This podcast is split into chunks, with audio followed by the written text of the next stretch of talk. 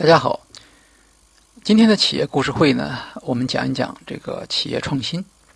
啊，我们所用的例子呢，就是特斯拉。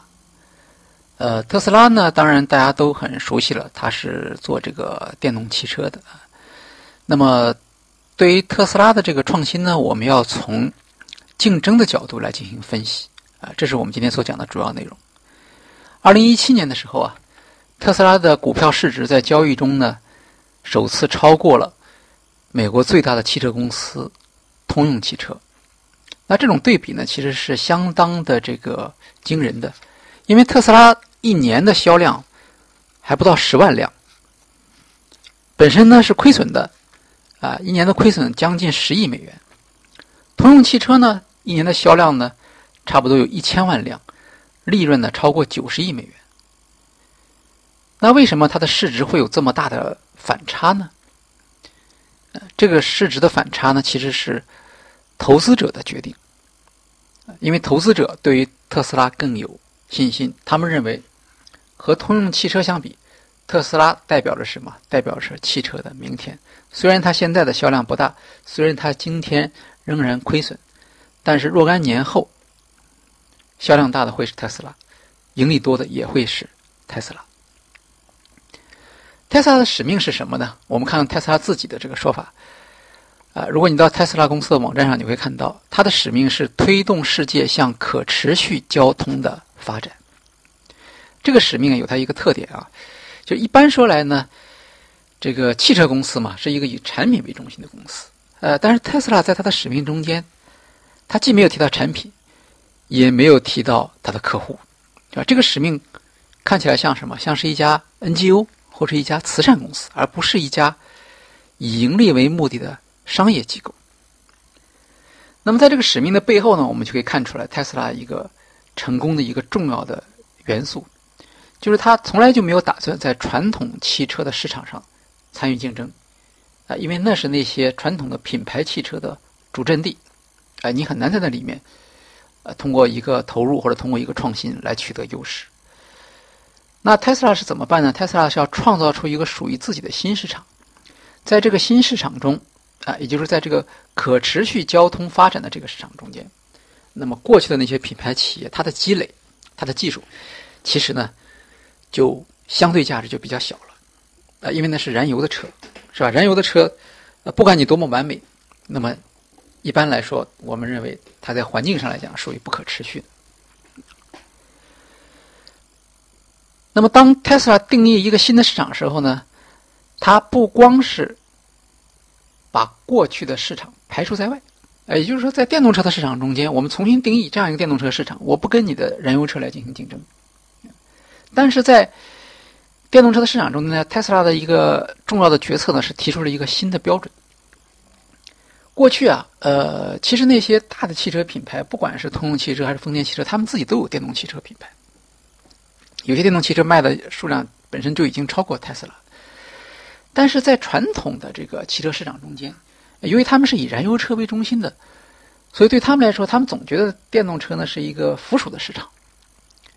啊，在这市场中间呢，有各种各样的限制，比如说，过去的这个电动车什么问题啊？性能比较差，是吧？续航里程也短，呃，然后它也不属不属于高档车吧？就是说啊，但是特斯拉不一样，特斯拉没有燃油车这个包袱，呃，没有过去的那种什么辉煌的这个产品，它只有电动车。所以对他来说呢，他要在这个电动车市场上呢，建立一个新的形象呢，就需要突破以前大家对电动车的这种认识。比如说，过去大家会觉得电动车往往是速度和性能上需要做一些妥协，但特斯拉不一样。大家知道特斯拉的起家吧？起家的时候，他一开始就是做电动跑车的。跑车我们知道，在汽车这个市场中，跑车是什么？是以这个性能著称的。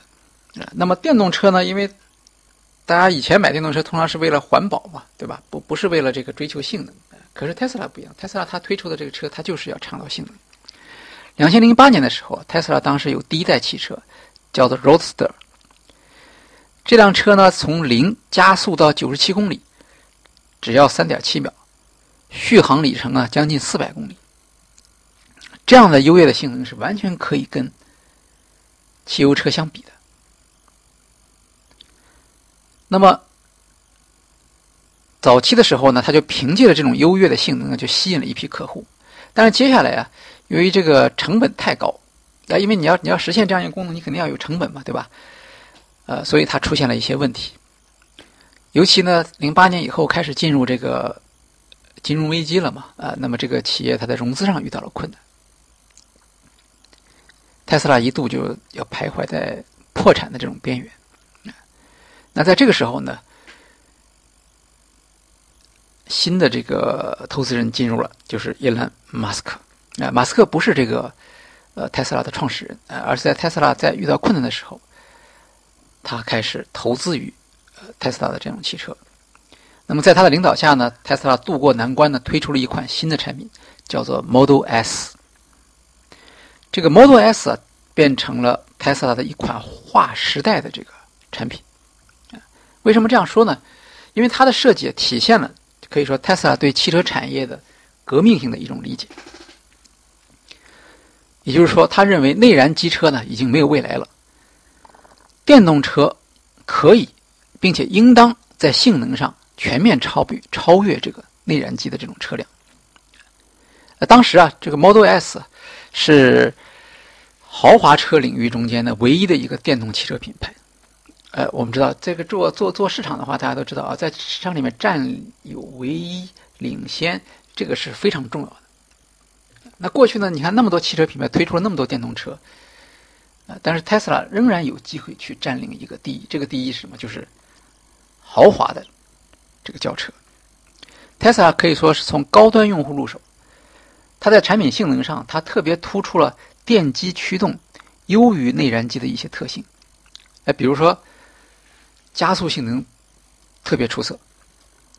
呃，马斯克本人他经常喜欢带着这个记者开他这辆车。呃，当他踩这个油门的时候，大家都明显的感觉到一种推背的一种感觉。呃，因为电机和燃油不一样，电机你只要把档挂到挂到那个那个那个那个加速档上的话，它可以立刻就可以实现这个速度，而不需要像内燃机一样要经过几一段时间才能上去。另外呢，特斯拉有一个新的一个创新呢，就是。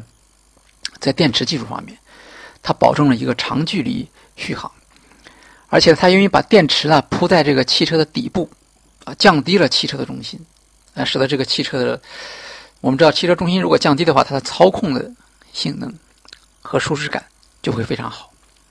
同时呢，因为没有发动机了，对吧？也没有这种复杂的传动装置了，那这样汽车的空间呢，其实大大节省了。所以当你打开。特斯拉的这个前车盖的时候，你会发现里面是个空的东西，这里面可以放东西，啊，像是一个行李箱，啊，这个是完全不同的一个一个体验。那特斯拉和过去传统汽车呢，从外部来看的话，没有什么太大不同啊，无非就是说，在它的那个仪表盘上，过去我们是用仪表盘，它现在搞了一个像一个像一个 Pad 啊，可以上网的，那么一个一个一个一个一个一个平板电脑，但是呢。在这样一个表面上看起来的，就是只是一个一个一个平板电脑，但背后来讲，它其实是把硅谷的这个软件的技术和互联网的商业模式呢结合在一起了。从商业上来讲，这个 Pad 是非常有价值的。比如说啊，过去这个车辆出厂之后，想要更新或者提高性能，那怎么办呢？可以，那你要回到这个厂里头指定的这种啊 4S 店呢，去进行这个呃维护啊。还要付费的，对吧？要花时间。但是呢，有了这个 Pad 这个中央控制系统之后呢，Tesla 是靠什么？是靠联网软件的这个远程操作来提升这个性能的。比如说，它的操作系统升级了，它就跟电脑升级一样，呃，只要你这个汽这个这个汽车能够上网，它就会自动的升级。那这就意味什么？汽车的一些功能的升级其实是没有成本的，不光是没有费用的成本，甚至没有消费者。驾车到那些去的时间成本，那这样的一种新的模式，可以说颠覆了汽车行业售后服务收费的商业模式，给消费者一个非常强烈的这种震撼。二零一四年的时候，呃，汽车行业像美国经常有召回的问题啊，就是原来设计上有些什么毛病什么等等啊。那么一四年的时候呢，通用汽车和特斯拉呢都遇到了这个召回的问题。那么这个召回的问题呢，都是在软件上。哎，但是很有意思啊，这个通用汽车的这个车的软件升级呢，怎么办呢？就得把车送到这个经销商那里去升级，也就是说到 4S 店，比如说就这样的一些地方。但是呢，Tesla 的用户呢就不需要。啊，这个这个对比呢，当时在媒体上引起了巨大的争议。那你可以想象，对 Tesla 这个品牌的提升起到了多么大作用作用啊！也就是说，如果你说 Tesla 是一辆互联网时代的汽车，那这个是实至名归啊。所以有一个美国的权威的这汽车杂志，叫做这个呃 Motor Trend 啊，就是汽车趋势。他是怎么说的？他说这个 Model S 啊，Tesla 的 Model S 不仅仅是一辆伟大的电动汽车，它首先是一台伟大的汽车。也就是说，特斯拉重新定义了汽车，它把所有的那种内燃机的啊这种燃油车把它甩在了后面啊，未来的汽车就应该是像特斯拉这样的汽车，这就可以解释为什么特斯拉的市值会有那么高。那么，当然，它还需要做一些这个补充的周边的产品，对吧？我们对电动汽车，我们最大的问题是什么呢？通常就是充电嘛，对吧？因为这个电消耗的很快，尤其是冬天的时候，或者开空调的时候。所以，特斯拉的话呢，它就开发了这个超级充电桩，二十分钟就可以充满一半的电量啊。然后，它同时还建立了这个自己的这个电池的超级工厂，建立自己的专用的充电网络。在二零一七年底之前呢。在全世界，它已经安装了一万个这个充电桩，就像这个过去燃油车，你的这个普及取决于你的加油站，是吧？今天电动汽车的这个市场其实取决于你有没有足够多的这个充电桩。那过去呢？难道就没有这个问题吗？过去也有，呃，但是过去呢，这个燃油汽车啊，因为它那些汽车厂商，它把燃油车作为它的产品的中心，电动车对它来说呢，就属于一个辅助性的产品。所以它在中充电桩的这种生产，在充电电池的生产上面总是不是那么全力以赴啊，甚至有的时候会等待这个政府的补贴啊什么等等。但是呃，特斯拉不一样，特斯拉不依靠政府补贴来销售它的产品，来建立它的充电桩，它完全靠自己。那么它这就这就是我们所说的一个创新的企业，它重新定义产业、重新定义市场所做的这个工作。特斯拉本身呢，在销售上其实是是是挺贵的啊，对，但是呢，它也有一个好处啊，就是作为一些电机类的产品，它其实它的后续的服务的就可以省很多钱。你像一辆一辆电动汽车，它不需要更保养啊，不需要更换发动机啊，什么等等啊，再加上它有很多东西，它通过远程就可以诊断出来，是吧？这就大大降低了它的维护的这种成本。那么，同样，这个特斯拉它还取消了。这个汽车经销商，这个当然在美国遇到了很大的这个这个抵抗啊，在这里面现在还没有完全解决这个这个问题。但是理论上讲，它只不过就是一个一个电器产品，就应该可以在网上销售。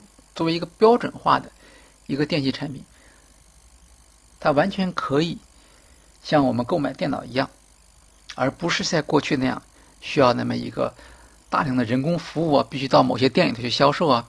啊，那么那些成本其实省下来，省下来之后是可以用作什么？用作反馈给这个反馈给这个顾客的。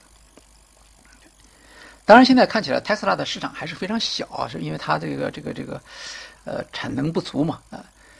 那么为了扩大这个产能呢，特斯拉也做了一些努力，比如说这个二零一四年的时候啊，这个特斯拉宣布啊，它的这些电动汽车的专利呢，竞争对手也可以用，就是这就是所谓的开放专利。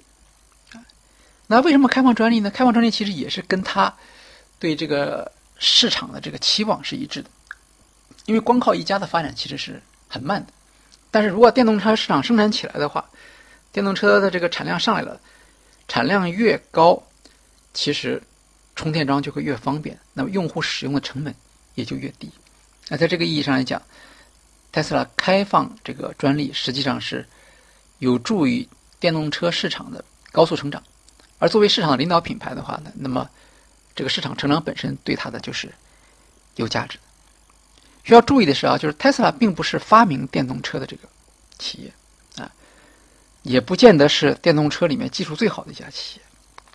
但是特斯拉的这个创新在于，它把不同产业的要素，也就是刚才我们特别所所说的这种呃硅谷的这种技术啊，把它结合到这个汽车产业里面来去。所以竞争对手对他呢也给了他很高的这个评价，像保时捷的这个董事会主席啊，这个缪勒他就说，他说特斯拉找到了一条切实可行的方法，并且设定了新的行业标准，我们现在只有跟进。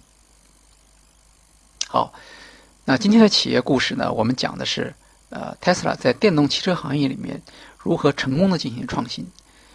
那么，特斯拉并不是第一家生产出电动汽车的企业，甚至也不见得是电动汽车水平最高的、技术水平最高的企业。那为什么它能够重新定义汽车市场呢？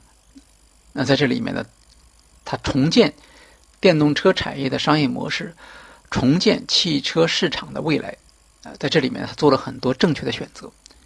这个呢，就是特斯拉这个企业案例给我们的启发。好，谢谢大家。